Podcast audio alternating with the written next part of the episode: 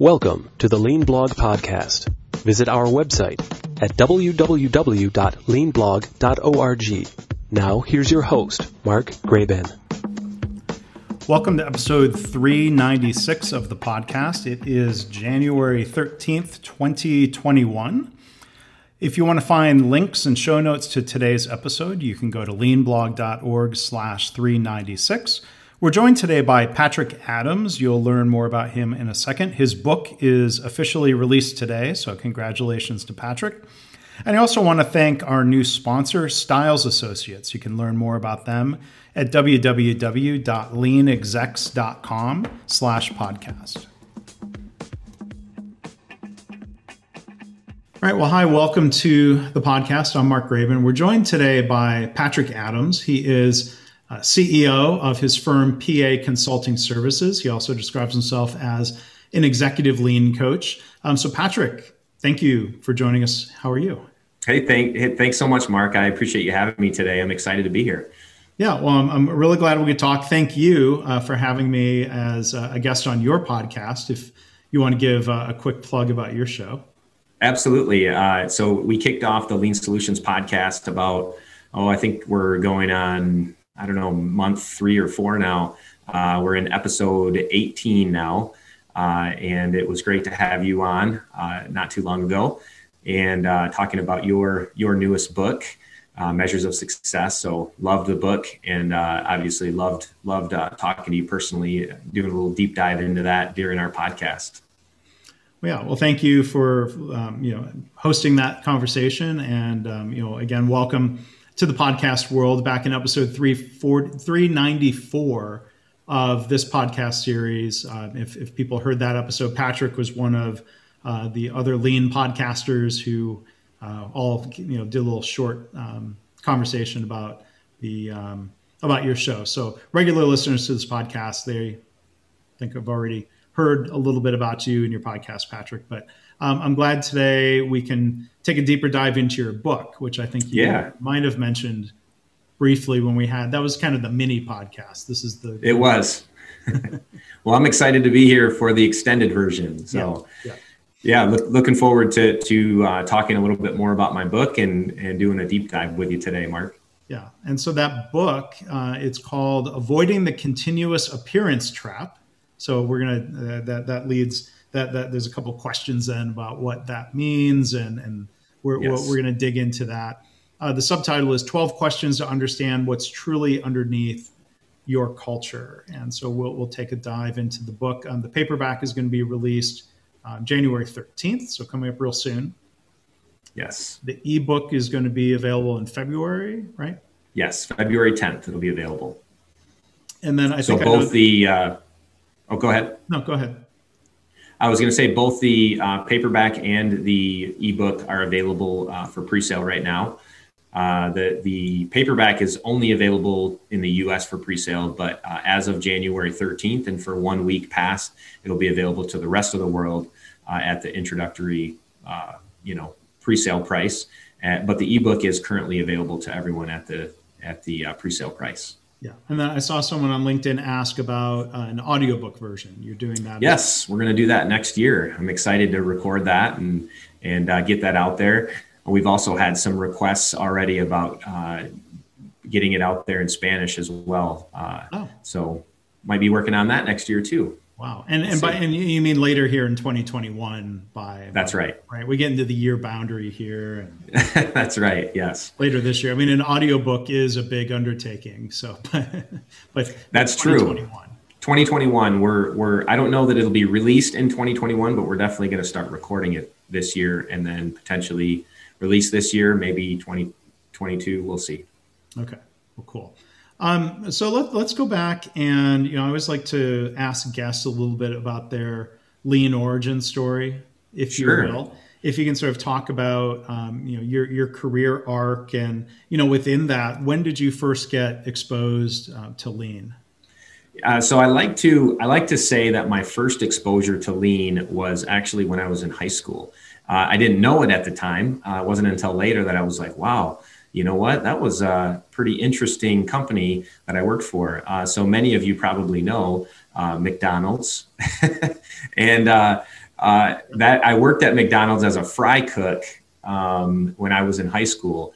And uh, for those of you that maybe have seen the movie The Founder or heard of it, or if you haven't seen it, you should probably I've, go I've watch it. Heard of it? I've, I've, a lot of people have recommended that. I'm going to jot. You should you should go see it. Okay. Uh, great movie, and it really it's it, I would say my favorite. I'm not going to do a spoiler here, but uh, my favorite part of the movie. I'll just give one little piece here.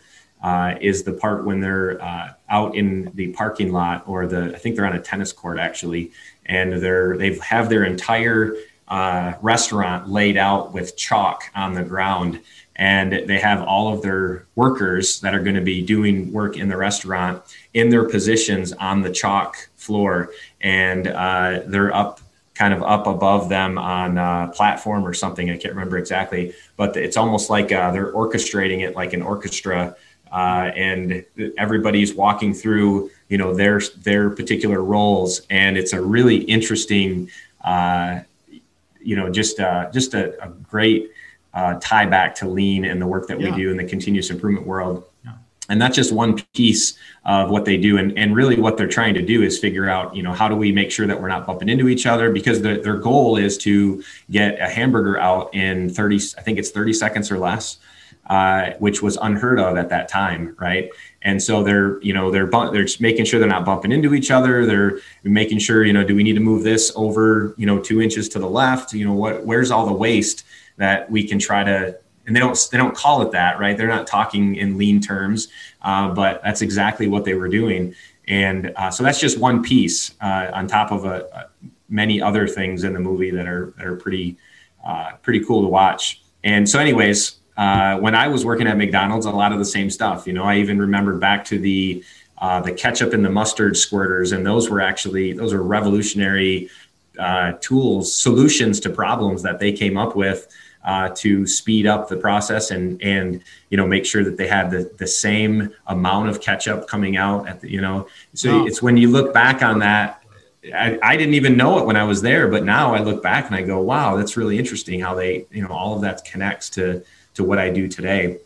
So anyways that was my first exposure to lean uh, and I, I still love anytime I go into McDonald's I try to minimize the amount of fast food that I eat but when I am in there I, you know, I take a look at different things. I just noticed the other day uh, the uh, McFlurry, the spoon in the McFlurry. Did you know that the the spoon itself is also the mixer that they hook up into the into the machine? I did not know that. Yeah, so it's uh it's kind of neat to see just different things that they've come up with to try to improve you know how they do things. I mean, so, I anyways, that, that, that reduces the need for them to clean it.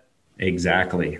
They don't have it. They don't have to clean anything the spoon cut this mixer comes right off stays in the cup and then they just put a new one on every time. It's pretty pretty it didn't always be it wasn't always that way though right? Someone said hey why are we having to clean this thing every day? Let's get rid of that. Uh, so, so anyways. like, sounds like that gave you an, an, um, an appreciation for operations. Exactly. Yes that's right. mcdonald's nobody would really say it's quote unquote lean but you're looking at the um, yeah just the need to have things run smoothly and, and consistently. And what you describe in the founder, that, that reminds me of like what a lot of people would call 3P, or exactly. cardboard factory of let's simulate the work and the design of the work before we actually do the real work, right? That's absolutely what they were doing for sure. So that was my first exposure to lean. Uh, however, my first formal exposure, I guess, would be at uh, after I, I spent uh, just under eight years in the military. And when I got out of the military, uh, I landed a job as a production supervisor at a plastics plant in West Michigan. Um, and then uh, the, that co- that particular company wasn't doing any kind of lean or continuous improvement. But shortly after that, I was uh, I landed a job in um, an automotive uh, supplier and uh, had some had my first expo- formal exposure to lean.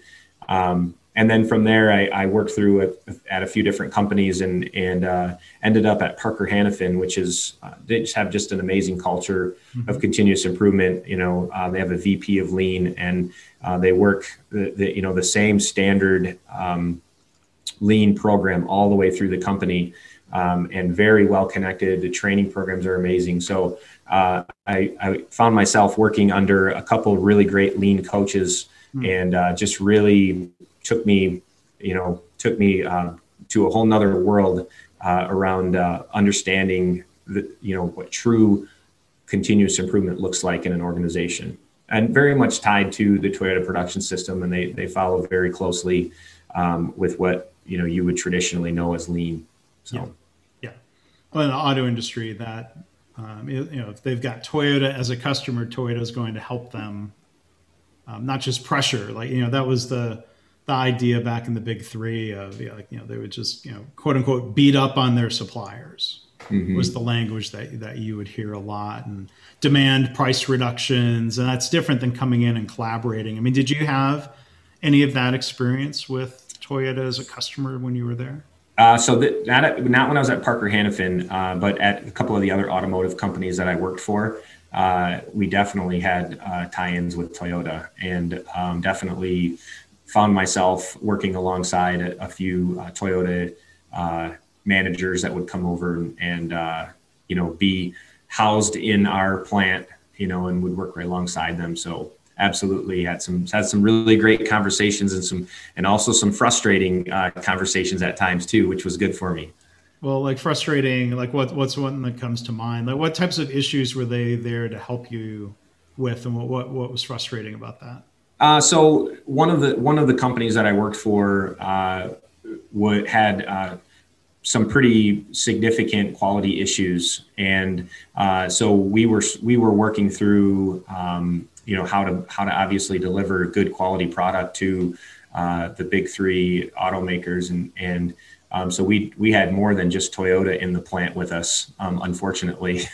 yeah. Uh, but you know they would come in and and uh, obviously from a coaching standpoint, you know, would challenge us with a lot of, um, you know, really good questions that maybe we had considered and maybe we hadn't considered. And uh, sometimes it, you know, for for people that you know maybe didn't understand what uh, what they were trying to do, uh, it could it could be very frustrating. Like, well, you know, we know that, we know that, you know, but to have someone holding you accountable and asking you the questions that you probably should be asking yourself was pretty helpful for us.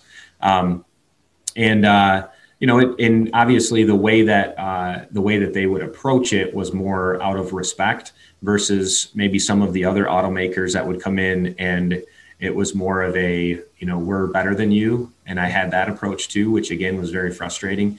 Uh, but we're better than you and and uh, you need to do it this way or you know you're not going to be our supplier anymore. And you know to have those two very different approaches uh, obviously um, the the results were, um, you know, we did we did our best with both organiz- with both companies, but uh, the re- re- results sometimes would be a lot different. You know, you'd have much more much better conversations and much more um, uh, just you, you would move a lot further along with with the more respectful conversations and people that were in there to ha- that you knew were there to help um, and be part of the solution versus you know just telling you how to how to do your work. So. Yeah.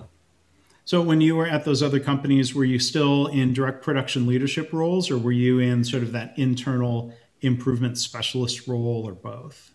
A little bit of both. So each company that I've worked for, I've I've jumped uh, in different roles, uh, and, and, you know some some were operations roles. I worked as a value stream manager. I worked as a plant manager. I've worked as a production supervisor, uh, and then also I've worked as a, a, plant lean manager, as a you know corporate lean manager, um, so, uh, as a just a lean, not just, but a lean practitioner with some companies, uh, and so I've I've definitely dabbled in a lot of different uh, different roles within organizations, and and for me, you know, it's very helpful when you uh, have worked as a as a production supervisor, as a plant manager, because you know when a lot of times when you uh, you take these tools or these techniques that maybe you learn from a book and you think they should work one way, uh, but you know the reality is every industry is different every team is different every you know it, it's it depends on the time that you're you know going after these these problems and things. The, the solutions can look very different the tools can be different.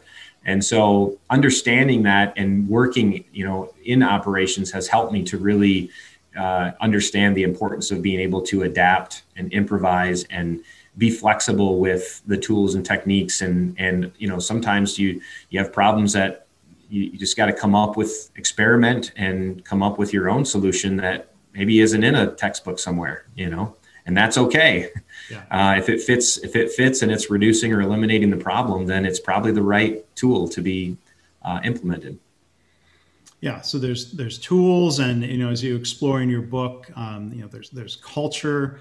Um, I'm I'm curious, you know, to hear some of your reflections um, from your time in the military. Um, I, I, I have no um, military service of my own. I've I've worked with some uh, leaders who were retired military. Um, and um, really you know learned tried to pick their brains um, about their experiences. Um, it was I'm, I'm curious in your experience uh, in, in the military, what sort of leadership lessons or perspectives you brought with you into production supervision, um, or, or, you know that you that carry with you today that in some way seem compatible with lean.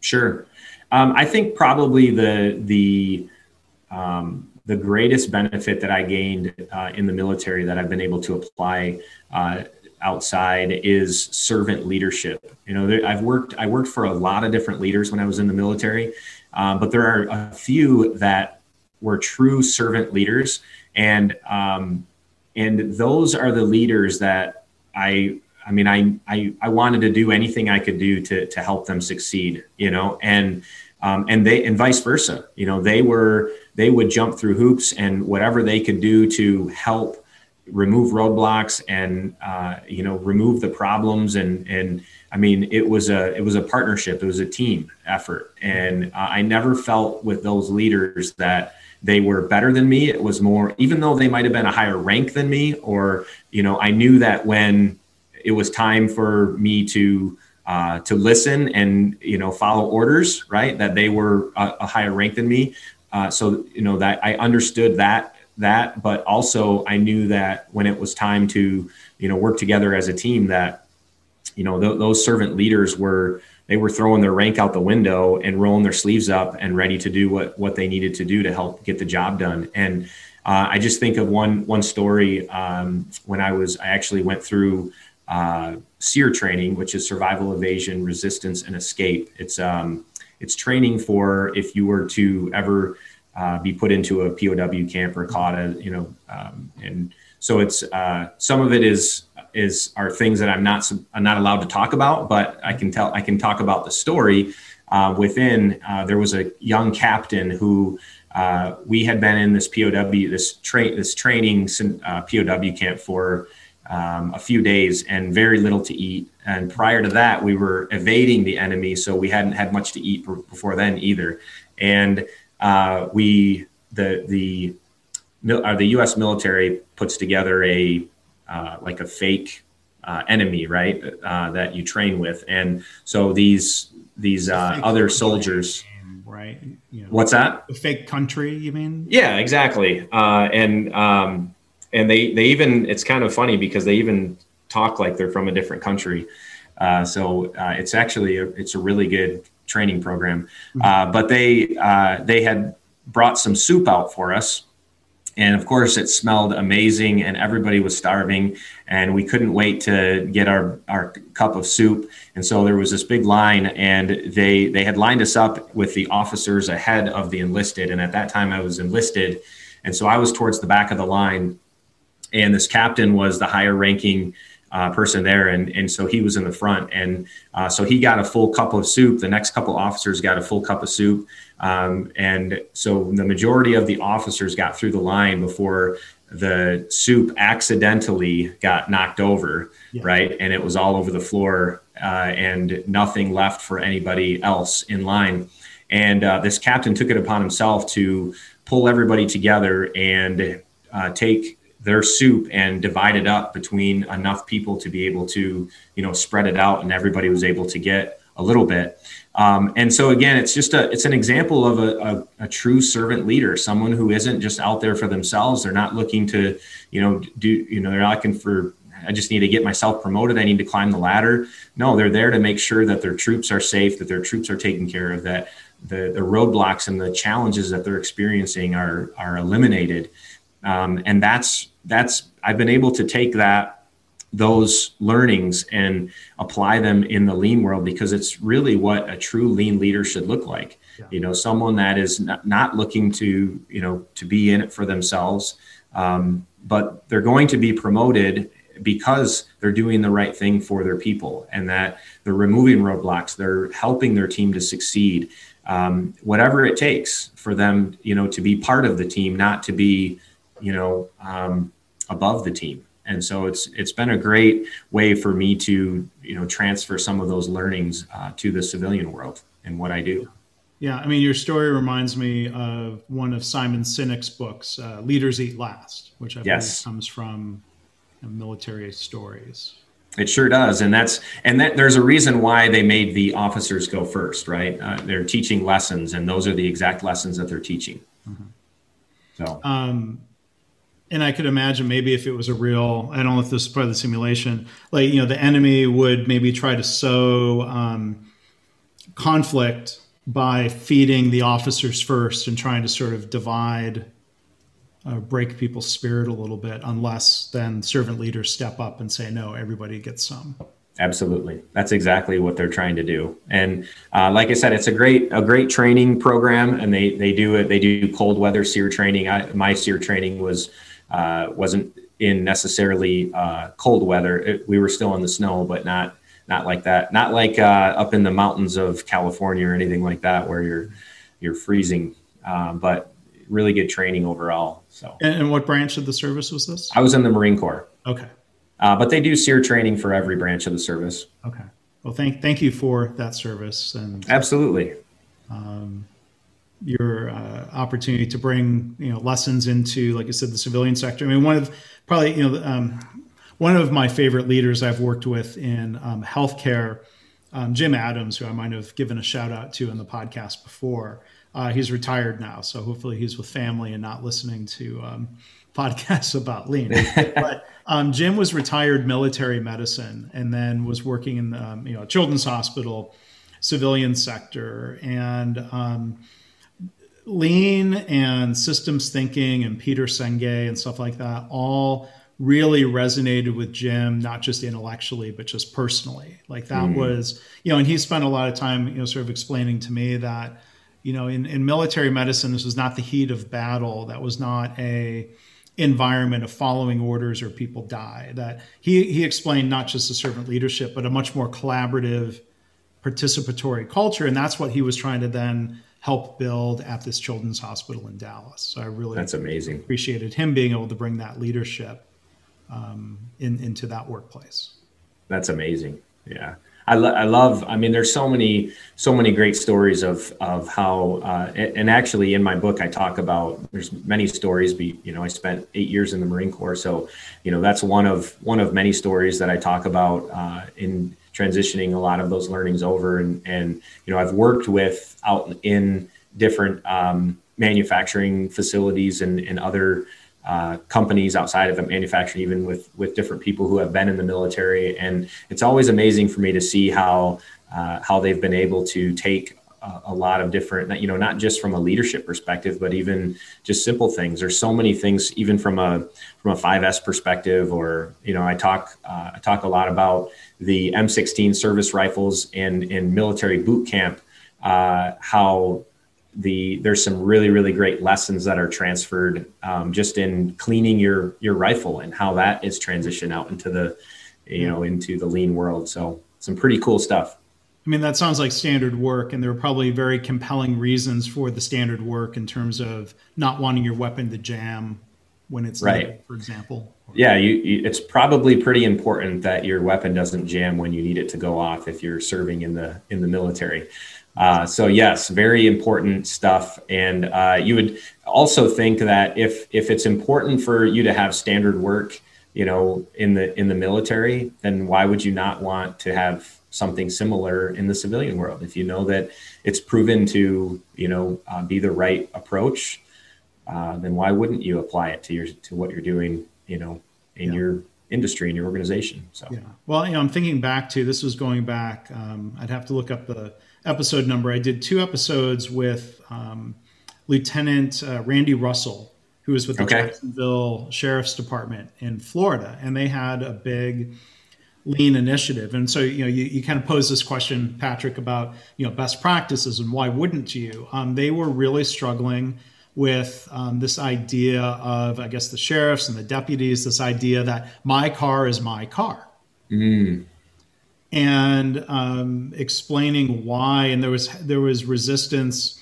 was described as resistance to the idea of kind of standardizing where things are stored in vehicles. And I remember Lieutenant Russell, um, you know, kind of you know, explaining why. It's not just do this because we said so, but coming up with scenarios where, let's say, there was a situation where there were multiple cars and multiple sheriffs on scene and um, there were let's say there was shooting and you needed to grab uh, a rifle from someone else's vehicle wouldn't you want to know exactly where that rifle is going to be and not Mm-hmm. waste time looking for it and he said you know you, you know coming up with scenarios like that it wasn't difficult to come up with scenarios where that you know there's a purpose behind the lean practice and, and i think that was really compelling to people it seemed And I've heard the same stories. My brother is a police officer uh, here in West Michigan, and he also served in the Marine Corps.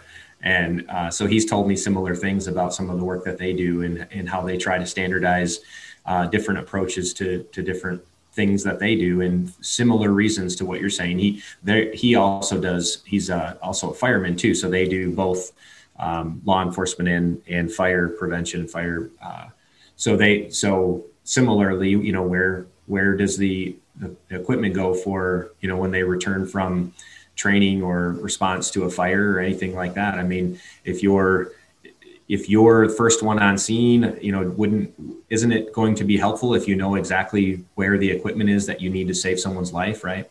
Yeah. Um, so obviously, very applicable. Um, and like you said, especially when you have a very, very uh, clear purpose in why it's important, right?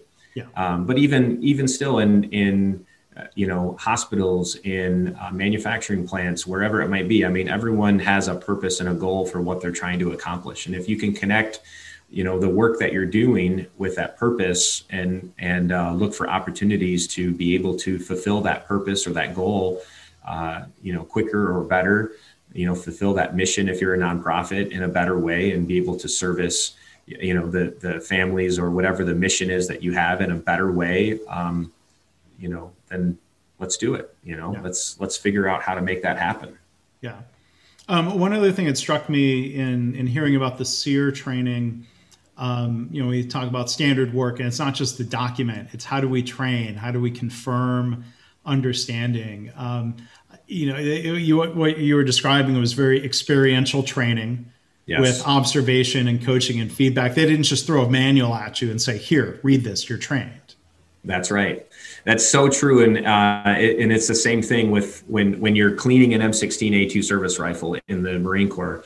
Uh, you know, you there is definitely classroom time. So you are going into a classroom, you are hearing from an instructor, you are given a manual, but that's one very small part of training and learning the you know the right way. And every we know everybody learns differently, right? I mean, that may be enough for some people to be to sit in the classroom and, and read through a manual uh, they may be, be able to pick it up but not everybody learns that way. And also you know through repetition um, people are going to be able to you know learn things better or get quicker faster you know um, all of those different things. So you know in in the classroom training is one piece you know followed up by coaching practical application and then you know assessments you know uh, audits are you doing it properly? You know we in in the standard work uh, it says that you need to clean you know this particular section of the rifle. So are they going to check that? Of course they are right? Because it's called out in the standard work and that's important. There's a reason why it's called out. Right. um, so that's those are all very important things but it doesn't it's not just from one manual. There are multiple steps to ensuring that someone uh, understands w- the why behind it and can actually do it and then you know is it becomes something a habit or something that they're continuously doing you know and that's only going to be found through auditing or understanding if it's if they understand you know what what they're doing by asking them questions and watching them do it and that's exactly how the military does it Yeah, that's great. Um, I want before we talk about the book, um, you transitioned into doing uh, consulting through PA Consulting Services. Um, if you tell the audience a little bit, you know, how that came to be, what types of companies and organizations do you work with? Sure. Uh, so about three years ago now, uh, we I moved out on my own and and uh, started doing consulting and uh, you know I I've worked with a lot of different companies. I've worked in a lot of different industries and and you know have uh, worked for a lot of different leaders and um, as I'm sure many people who are listening know, and, and you know, Mark, um, you know, lean principles are timeless.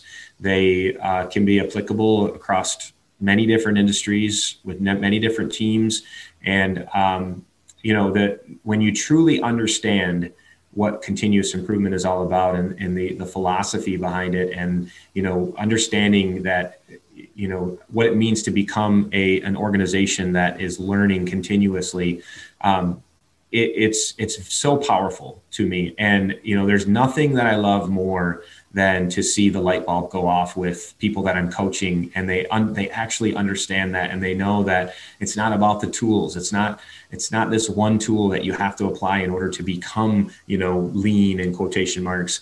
Um, but it's really a, a true understanding of continuously learning and improving over time and getting better, getting closer, you know, to whatever that true north is that you've set for your for your organization for yourself. Um, when people truly understand that, it's it's so fulfilling for me to see that happen and to be part of that process. You know, and um, there's so many times over the years when I've wanted to just give them the answer and just tell them, you know, what you need to do and uh, it, it, it's just you never people never get it that way. And it, it, or it's not sustainable that way for me to give you the answer me to tell you my way of doing things. People have to learn themselves um, you know what is the right approach for them and for their business and for their team in their industry. They have to learn it themselves through experience. And so by asking the right questions as a coach um, I'm helping guide them, you know, down that road of of learning. And again, there's nothing more uh, nothing more exciting to me than when people get it. And so, you know, about three years ago, I decided I, I wanted to do this uh, on a on a full time professional basis as a consultant, and and uh, so I stepped out, and um, and now I'm I'm helping leaders and all, again all over the world in different industries, um, help them to to reach that point where they have that light bulb go off and uh, helping them to spread that across their organization. Um, and I work with all different size companies, you know, small companies or small nonprofits to um, large billion dollar companies. And, and, um, you know, the result is, is always the same. And it's, it's just, uh, get, it's me going in and helping those light bulbs, uh, get turned on. And that's what I so much enjoy. So it's been a, it's been a great, uh, ride for me, and I'm looking forward to many more years of continuing to work with more companies um, and teaching them uh, and coaching them on the things that I love to do. So, yeah. And having a book coming out here may may help then with uh, the consulting efforts. Other absolutely people learning about you and your approach and your philosophy to things. So.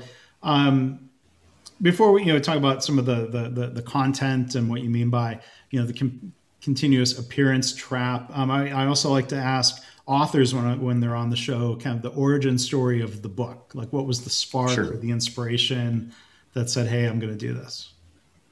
Yeah, uh, you know, I've I, and I'll try not to give away uh, until we get to the the continuous appearance oh, go, uh, go question. Ahead. Go ahead. But uh, it's a big part of my story. You know, it's no, no, it, please. so the you know uh, I've again as I mentioned I worked with a lot I have worked with a lot of companies I've worked you know in the corporate world for a lot of different companies and and um, you know I, I've I continue to see a lot of the same struggles with a lot of organizations that try to adopt lean or continuous improvement as their their you know methodology or their way of of improving and um, you know so many different organizations and leaders uh, have a uh, maybe a skewed thought or approach of what lean is really about. And um, you know, through my through my travels and different work around different places, um, the the um, the result is uh, I usually see the similarities in what I've laid out in the book. And you know, in the book, I talk about these two different companies that I worked for at a time.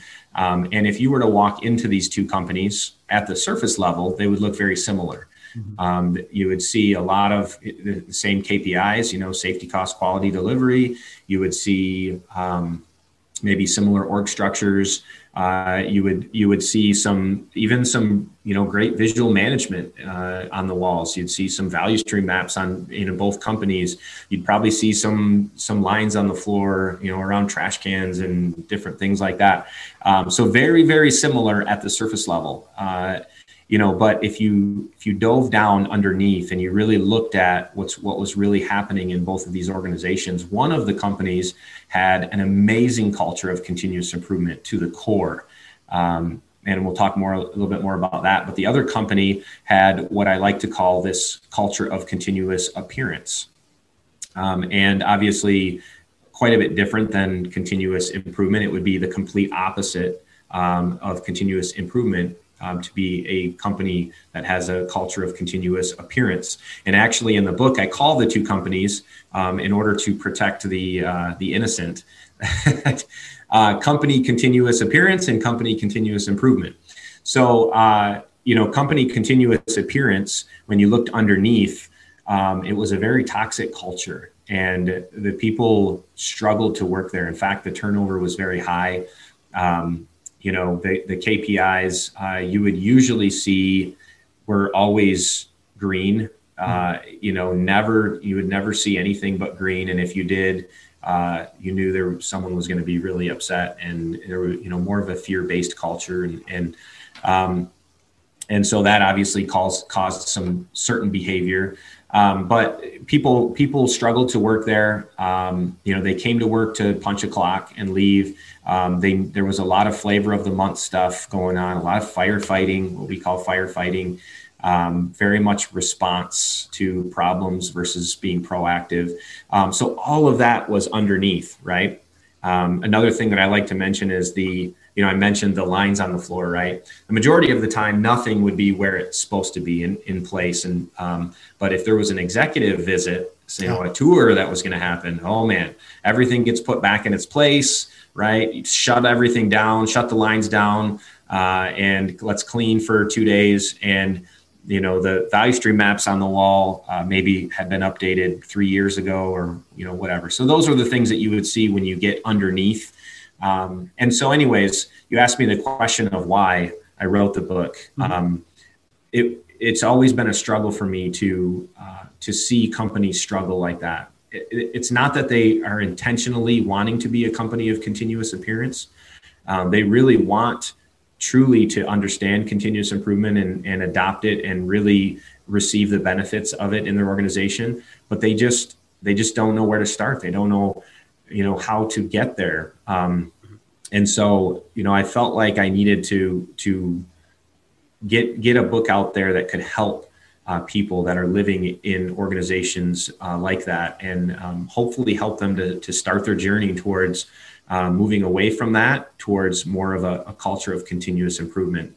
Um, and so the idea you know throughout the book is you know i use examples from these two companies uh, and i talk through 12 questions that uh, can help people to really assess where they are. Um, and not not that it's a roadmap that you know they're not going to be able to apply question one for one month and then question two although that's a great way to approach it is reading and experimenting in question one um, but I, I think that the 12 questions are laid out in a way that they need to really understand them and be honest with themselves about where they are and then start experimenting towards uh, a, a good solution to those questions. And yeah. so that's really why I wrote the book. Okay. Um, you know, before we delve into the detail, I'm, I'm curious, did you, um, or is this through a publisher? Did you self-publish? Uh, I self-published uh, and it, it is available uh, on Amazon mm-hmm. um, or it will be next week. So yeah, well, good, good for you. I would say there were pros and cons to that choice, but um, yes. and, and I, I, did uh, talk with publishers. What's that? That's why more and more people are doing the self-publishing route. Yeah, and, I talked with a few people and, and learned as much as I could about the. This is my first book, so uh, I wanted to learn as much as I could, and and I decided that for me and for the goals that I had for the book, that it would be best that I self-published. Yeah, well, good. Congratulations on almost being at the finish line. I guess you're in a mode now. Thank you. Just, like, just got to wait for it to be, officially become available, right? Yes, it's been a lot of work, to say the least. But I, I have a, an amazing launch team that's been, you know, very active uh, throughout the last few months, and and uh, just a lot of people that have come along my side and helped coach coach me through the process. And and uh, I just wanted to make sure that this was going to be a book that was going to be very valuable for people and, and that could really help a lot of people. And, and I think that's what we have. So I'm excited yeah. about it. Yeah.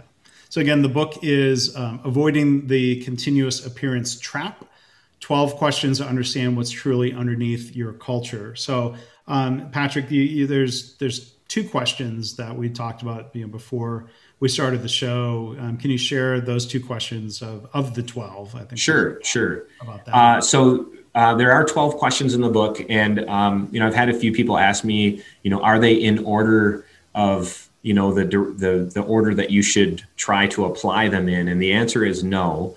Um, they're there's they're not in that way uh, in order in that way uh, for a reason. Um, but there is at the end of every chapter there's a list of uh, of, a few questions that go along with the question of the chapter um, that help you to prioritize these questions. And then at the end of the book, there's a, a, full assessment that you can take again to establish, you know, priority for the questions and where you should start at. Um, and then the idea is that really this could be the the beginning of, um, you know, a, a, scientific approach to um, for you and your organization um, and really just experimenting toward uh, becoming better and learning for your own industry, for your own team, for your own people, what's going to be the best approach. Um, but yes, so there are two questions that I wanted to, to uh, just talk about um, that come from those 12. The first one is uh, question number nine in the book, and it's how safe is it for your employees to fail? Uh, so my my lead-in quote for this chapter actually comes from uh, Katie Anderson, who you and I both know Mark very well, uh, but she's the author of uh, "Learning to Lead, Leading to Learn," and she said that leaders uh, leaders' words and actions set the culture for their organization. Seemingly small choices when it comes. Oh yeah, there you go. Here's All right. Let me interrupt. Here's the book. Yeah. Yes, very great book. good read for anyone. So yeah, I'm um, sorry, I, I interrupt you. Go ahead. No, so uh, it's she says uh, leaders' words and actions set the culture for the organization. Seemingly small choices when it comes to language and behavior can have a big impact in shaping the people-centered culture you want for your organization. So uh, in the beginning, uh, and that comes directly from her book. So obviously, if if you have not read her book yet, go out on Amazon and grab a copy of that. Uh, so that that is available currently. Um, so, uh, in the beginning of the chapter, I actually reference this is another military story for you, but uh, Michael Abrashoff, uh, who's a former Navy commander, and he's the author of It's Your Ship Management Techniques from the Best Damn Ship in the Navy. Have you read it?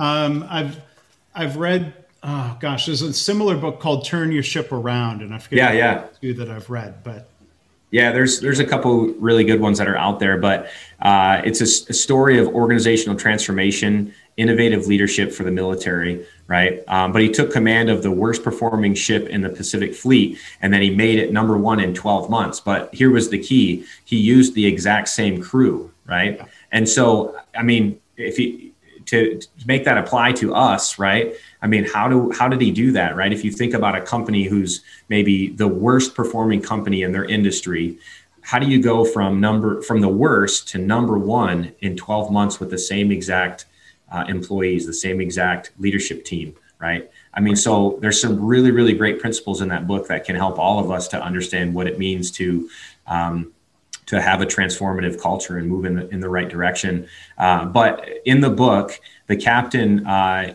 he one of the things that he says is that he uh, he gave all decision making rights to his crew, um, which in again in the military, you have to know when. That when is it time for me to listen to orders, right? And when can I make some of my own decisions? And uh, uh, this was a point where you know the captain said, "I want you guys to be in charge of this. I want you guys to make the decisions in these things." And they had never they had never had that before. They had always been told what to do you know always someone else was always making all the decisions for them they, someone else was always accountable for all the decisions so they didn't have to worry about accountability they just they woke up in the morning they were told what they needed to do for the day they did what they needed to do and then they went back to their their you know whatever their room or whatever they were going to do that day um, but with with uh, captain abrashoff things were different he he wanted to uh, make sure that they were involved in decisions and that they were accountable for their decisions that they made.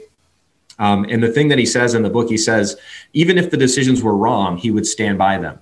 And hopefully they would learn from their mistakes. And more, the more responsibility that they were given, the more that they learned.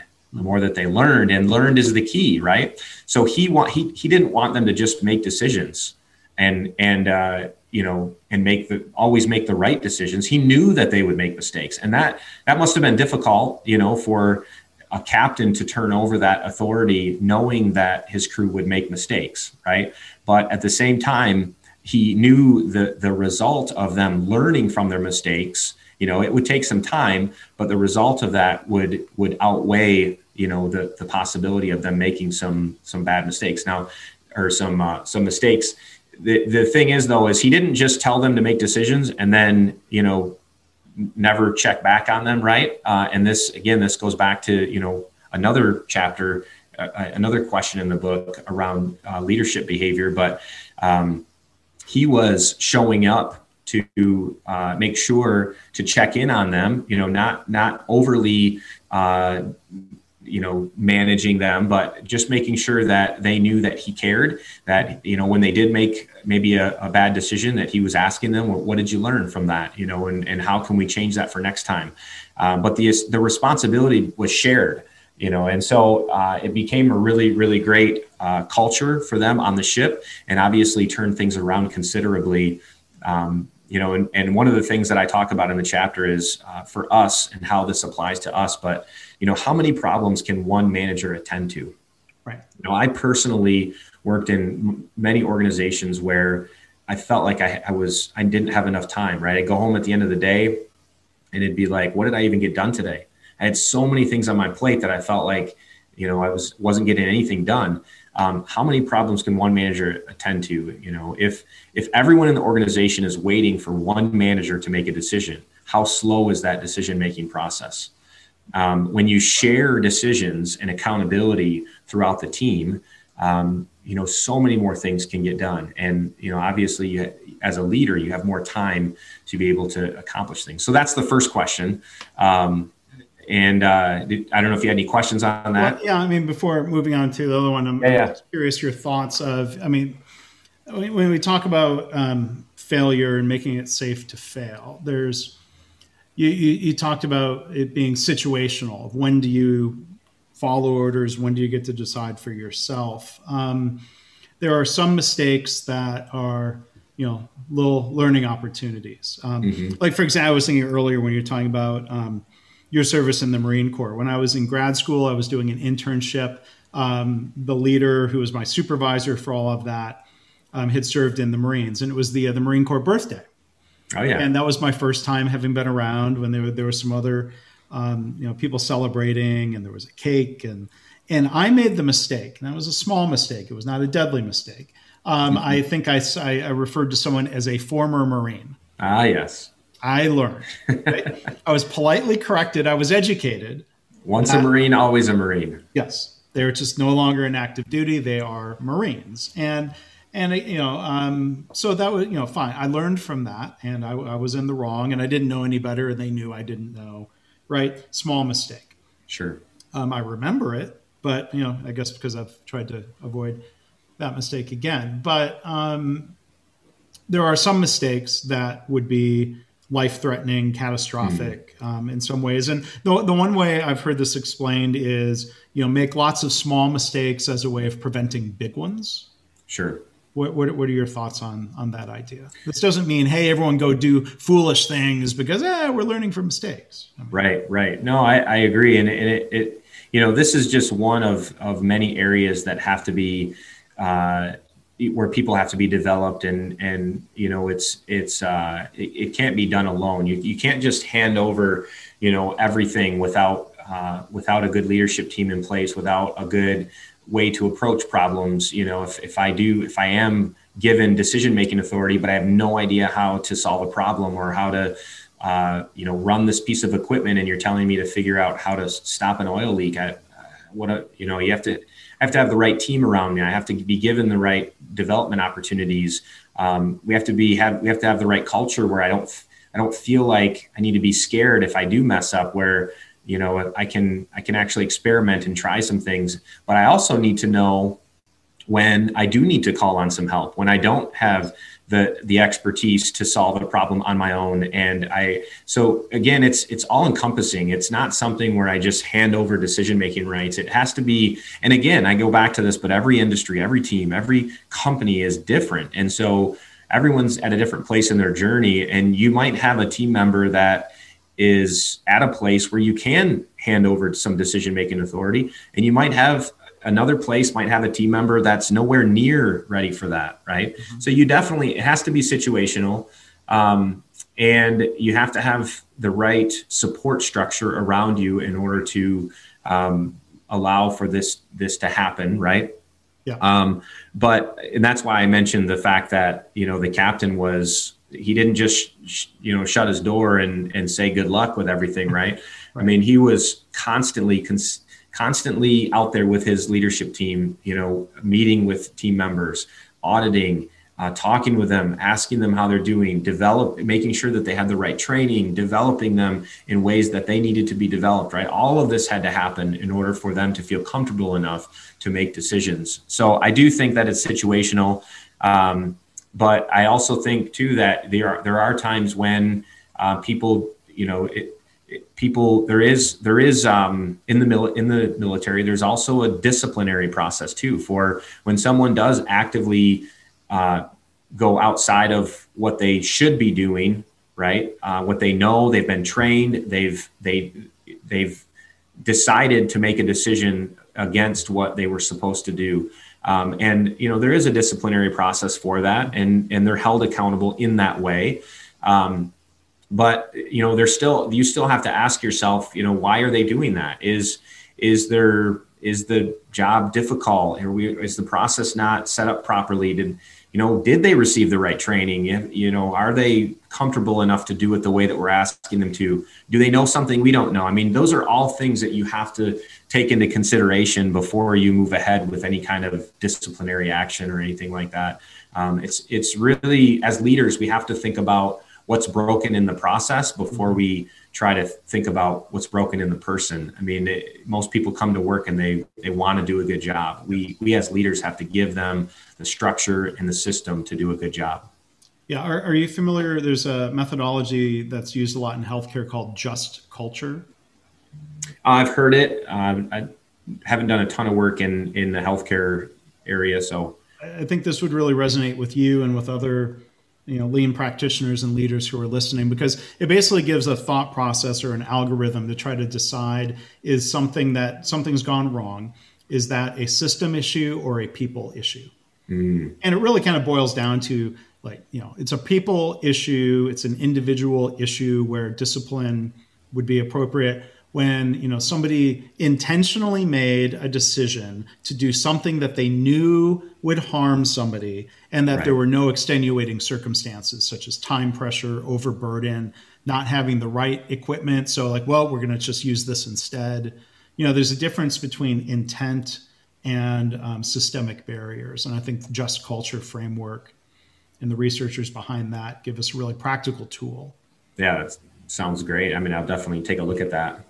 Um, that's that's exactly right, though. I mean, there are definitely, you know, that you have to you have to think about it both ways. But I think as leaders, you know, a, a, lot of a lot of leaders out there, unfortunately, look at people before they look at the process. That's their and assumption. Yeah, that's right, right. And I think that we have to we have to really try to switch. We have to be intentional about switching that in our minds and and start with the process mm-hmm. um, because most people do not aren't trying to sabotage their work environment or their the work that they're doing. Um, so I think that that's just something as leaders we have to really challenge ourselves for. Yeah. Um, so the, the I jotted down, and you beat me to the punch. The one question that's a corollary to how safe is it for your people to fail? Is it safe for people to ask for help? is that the culture? I see, unfortunately, a lot of times in healthcare, that is not the culture. Right. Something bad happens, and somebody could be judgmental and say, well, that person made a bad decision. But it was in the context of circumstances that weren't even supposed to ever happen. No one had anticipated it. There was no standard work. And the cult, you know, and, and that's a situation where um, somebody should feel safe to ask for help and not be labeled as weak or incompetent. Um, that requires leadership to create that culture where that becomes the norm. It's the proverbial andon cord pull. That's right. Out, ask for help. And then the third corollary question is do people get the help when they ask for it? Which right, you alluded right. to. There's got to be structure and leadership who responds. Don't leave people hanging. That's right. Absolutely. Yeah, I see a lot of organizations. We talk about escalation plans, and when mm-hmm. when something happens, you know, what's the next? What do you do in order to respond to this? And then if that doesn't work, what do you do? You know, so what's the escalation? And you know, uh, unfortunately, a lot of organizations out there either put an escalation process in place and don't follow it, or they don't have one at all. Um, and that's you know that's usually a, uh, it's a it's a it's a telltale sign that employees are not um, supported you know because if you're, you're going to post this escalation process and then you know the moment that i pull the andon quarter, the moment that i raise my hand for help uh, nobody's there you know and, and that's always that's a, that's a question that i like to ask when i walk through a company is like i see a red light flashing over there and it's like how long does it take for someone to respond to that you know? Oh they come right away you know within five minutes. Like okay well, i got 10 minutes. Let's let's flip it and see how long it takes you know, oh, it's been 30 minutes. Where are they at? Well, I mean, a Toyota plant, that help comes within seconds, right? So there's a difference between five minutes could be a really long time. Sure. Depending on the circumstances. Um, yeah. So uh, I, I was going to ask also, um, oh, there, there, was another question. yeah, uh, question number 11.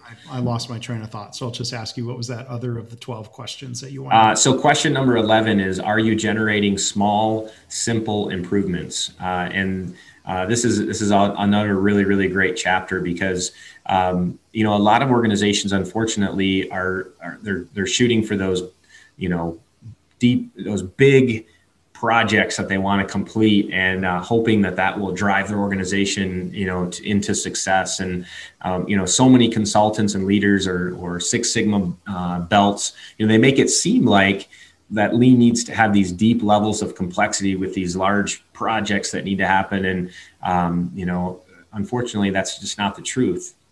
You you ha- really have to think about it like uh, a river that runs through rock. And you know, if you imagine how the Colorado River helped to create what is now the Grand Canyon, um, it's through persistence, right? Not big, massive projects, but persistence of small, simple improvements over time. And when you're developing your uh, your learning organization with those small, simple improvements, um, you know that comes through engaging the minds of your team right? So it's the small, simple improvements that add up to some some really, really big benefits. Uh, Paul Akers of FastCap is just uh, phenomenal at this, right? And um, gives us a great example. But um, he's done a great. What's that? Yeah, his his book, uh, Two Second Lean. Yes. My, my constructive criticism has always been it really should have been called Two Second Kaizen. Yes. He's talking sure, about small sure. improvements that even save you two seconds are worth doing, and I applaud that. I embrace that yeah. Absolutely.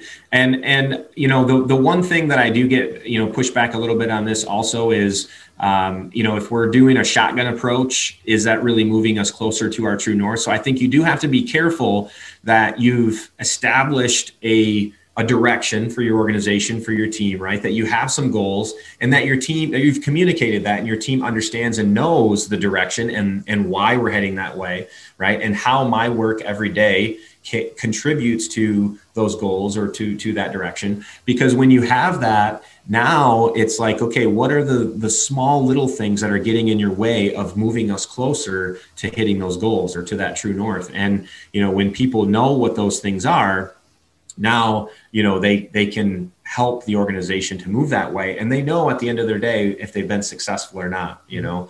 Um, but paul he comes into work every day uh, and he comes early enough to walk the floor and he he goes to the place where the value add work is being done right? He's not sitting in his office. He's out there uh, at the you know and, and he's excited he's more excited about the improvements that his team is making than they're excited about them mm-hmm. right? I mean just a, a, just a great example. Um, i think he does video. They have a company whatsapp where they share you know with each other uh, all these small little things yeah. that are making such a huge impact as they add up you know uh, with each other. Um, and it, it creates a level of consistency and excitement that you know is um, I say simple and small, which sometimes people tie that to easy. Well, it's easy then. It's just a small, you know, you can talk to Paul and it's not easy. I mean, when you see what he does, the uh, the hard work that he has to put in in order to create that level of consistency and excitement, it's a lot of hard work, um, but it pays off in the end. Yeah. Well, and we, are going to also um, we'll take a minute maybe it's just to um, acknowledge um, the, the, the passing of Norman Bodek back in mm. uh, December, author of many books, including you know I mean he um, popularized um, what, what, he called quick and easy kaizen. And to your point, uh, Patrick, or to Paul's point, um, a, a small improvement might be quick and easy. I'm going to move my microphone from here to here because it's going to improve the quality of my sound recordings. But creating the culture is a hell of a lot of work. Yes, absolutely. Yeah. Such a great point. No, it, it is so true. It's it's the culture uh, that you know because is the moment that you as a leader, if you walk away and it continues, then you know you've you've got you're doing something right, right? But if you as a leader walk away and that things just kind of go back to the, the way that they were, which yes, you do need to continue to follow up. But if you're changing the culture, you know people should start understanding uh, what they need to do without having you as a leader telling them what to do. And they should and it should just start happening. It becomes the way that you do things right? I always have my microphone here because it's just better for us and it's going to move us closer to you know what, whatever that end goal is right? And and then maybe i should do this and maybe this. And oh this is this would really help us too right? Not because someone's telling me to do it or because i'm afraid that if i don't um, if i don't do it i'm going to be in trouble um, but because I, I understand the goals and how my work is tied directly to the, the you know the the purpose and you know where we're heading as an organization well, thank you for um, sharing those questions and 10 other questions that we didn't cover here. But um, again, our guest has been Patrick Adams. His book is Avoiding the Continuous Appearance Trap 12 Questions to Understand What's Truly Underneath Your Culture. I know, Patrick, you said it's available on Amazon, so people can search for that. Um, it, it's there. Um, what websites would you also point people to? Uh, so I would book and and or your firm. Sure. Uh, so I would uh, say if you're looking for more information about the book or to order it, uh, you can go to avoidcontinuousappearance.com. Uh, so you can find the book there, links to the book, uh, information about the book, and then uh, our website is findleansolutions.com, and you can you can go out there and and find more information about what we do, what our firm does, um, what our team does, and I, th- I, say, I guess those would be the two websites. If you're interested to reach out to us, you can email uh, our office at patrickadamsconsulting.com um, and we can get information to you that way as well. Okay. And what's the email address they would use? I know you said the, the address was patrickadams.com. Uh, office at ah, okay. patrickadamsconsulting.com. I heard email. You said it, but I didn't hear it right. I email the office at patrickadams.com. You were yes. saying, okay, quote Sorry. office at patrickadams. Is it patrickadams.com or Patrick Adams? patrickadamsconsulting.com. patrickadamsconsulting.com. Yet another mistake on my part. Um, we're, we're going to find ourselves on your other podcast here shortly. I hope we do. So um, we talk about creating that culture um, where it's safe uh, for people to make mistakes. Paraphrasing your question, um, yeah, please do join me sometime on my favorite mistake if you're willing to do that. Uh, I have so many mistakes, Mark. I don't know where I would even start. But, well, so uh, right. give give it some thought. absolutely, I would love to see if you can see if you can come up with um, a favorite. None of my mistakes here are necessarily my favorite, but they are just the continuous. I like that you say my favorite, and I've I've listened to a number of them, and uh, just some really really great conversations with people uh, being humble enough to admit you know their mistakes and learn from them right i mean that's the important part uh, is that we're learning from our mistakes and and that's just that's how we become better you know so uh, i love love the podcast and uh, I, would, I would love to share uh, my favorite mistake with you sometime all right so we'll do that and um, again as a reminder uh, for listeners, please do check out Patrick's podcast, the Lean Solutions podcast. Um, continue uh, the great work with that, Patrick. Appreciate that, Mark. Thanks for having me today. Uh, this yeah. is fun. Great conversations. It was really. Uh, it's good as always uh, to talk with you. I'm glad we could record it and share it with everybody here today. Thanks. Thank you. Thanks for listening. This has been the Lean Blog Podcast. For lean news and commentary updated daily, visit www.leanblog.org. If you have any questions or comments about this podcast, email mark at leanpodcast at gmail.com.